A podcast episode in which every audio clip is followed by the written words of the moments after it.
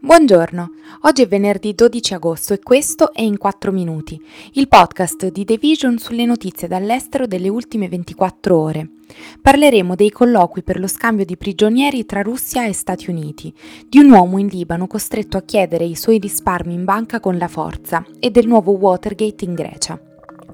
La Russia giovedì ha confermato per la prima volta che erano in corso negoziati tra Washington e Mosca sullo scambio di prigionieri, dopo che gli Stati Uniti avevano proposto un accordo per liberare la star della WNBA, l'NBA femminile statunitense, Britney Greener, e un altro prigioniero americano, Paul Whelan. Il Ministero degli Esteri russo ha affermato che i colloqui erano in corso attraverso un canale istituito dal presidente Joe Biden e dal presidente russo Vladimir Putin quando si sono incontrati incontrati a Ginevra a giugno dello scorso anno. Il portavoce del Ministero degli Esteri russo, Ivan Nekayev, ha dichiarato giovedì che i negoziati per uno scambio sono iniziati dopo che Sergei Lavrov ha confermato la scorsa settimana che la Russia era disposta a parlare. L'amministrazione Biden è stata sotto pressione per ottenere il rilascio di Greener dopo il suo arresto all'aeroporto internazionale di Mosca a febbraio, poiché portava in valigia due cartucce di vaporizzatori con olio di canna cannabis, contenenti meno di un grammo della sostanza, che però è vietata in Russia. Greener ha chiesto clemenza alla Corte ma è stata condannata giovedì scorso a nove anni di carcere.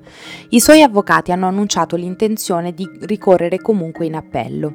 Intanto il segretario di Stato americano Anthony Blinken ha annunciato il mese scorso che i funzionari avevano fatto un'offerta per un accordo per garantire il rilascio sia di Greener sia di Whelan, ma non ha confermato i resoconti dei media secondo cui Washington si è offerta di scambiare il trafficante di armi russo Victor Boot che sta scontando 25 anni di reclusione negli Stati Uniti.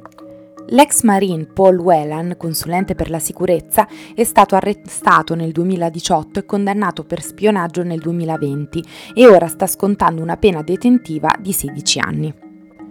Un uomo libanese armato di fucile ha preso in ostaggio fino a 10 dipendenti e clienti di una banca nel quartiere di Hamra a Beirut in Libano giovedì e ha minacciato di darsi fuoco con la benzina a meno che non gli fosse stato permesso di ritirare parte dei suoi risparmi per pagare le spese mediche del padre.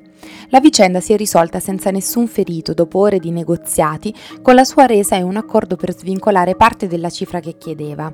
Un episodio come questo rappresenta il dramma che i cittadini sono costretti a ormai da anni e ai quali di fatto viene impedito di accedere al proprio denaro. Le banche libanesi, a corto di liquidità dal 2019, hanno posto limiti rigorosi ai prelievi di attività in valuta estera, che di fatto impediscono ai cittadini l'accesso al credito, in un paese dove è diventato impossibile sopravvivere senza dollari e euro, da essere poi scambiati al mercato nero. Georgia Lage, capo del Bank Employees Syndicate, ha detto ai media locali che 7-8 impiegati della banca sono stati presi in ostaggio. Uno di questi è stato poi portato via in ambulanza dopo essere stato rilasciato.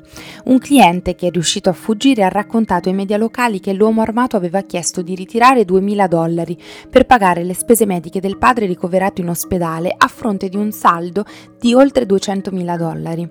È bene tenere presente che anche gli ospedali non accettano più lire libanesi libanesi, ma soltanto euro o dollaro.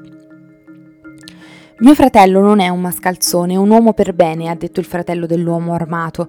Prende di tasca propria quello che ha per darlo agli altri, vuole soltanto riuscire a vivere bene.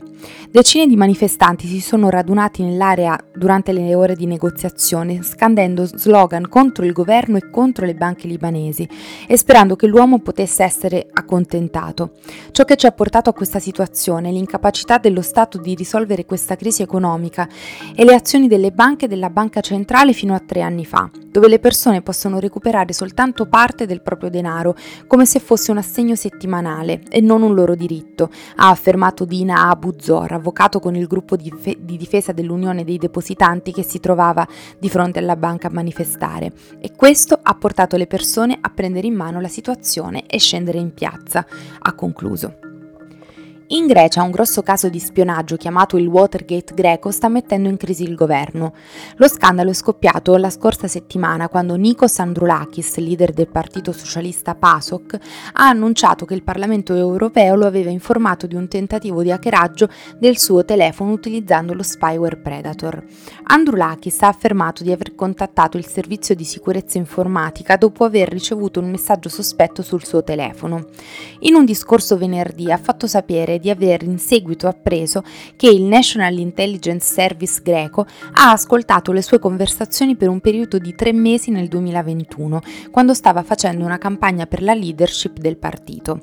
Non mi sarei mai aspettato che il governo greco mi mettesse sotto sorveglianza, ha detto Androulakis, secondo l'Associated Press. Le recenti rivelazioni secondo cui l'intelligence greca ha intercettato il telefono di un leader dell'opposizione hanno lasciato il primo ministro, Kyriakos Mitsotakis, a lottare per respingere uno scandalo crescente in vista delle elezioni del prossimo anno. Mitsotakis ha negato di essere a conoscenza di tutto, promettendo di rafforzare il quadro giuridico e i meccanismi di trasparenza dell'intelligence. L'agenzia riporta direttamente all'ufficio del primo ministro. Fu infatti questo il primo provvedimento preso da Mitsotakis e qualsiasi sorveglianza deve essere approvata da un pubblico ministero. Il caso comunque ha già costretto il capo dell'intelligence e uno stretto collaboratore del primo ministro a dimettersi. Il Parlamento sta interrompendo la pausa estiva e la presidente greca Caterina Sakellapopoulou ha chiesto un'indagine affermando in una dichiarazione martedì che la privacy individuale è una condizione fondamentale di una società democratica e liberale. Questo è tutto da The Vision a martedì.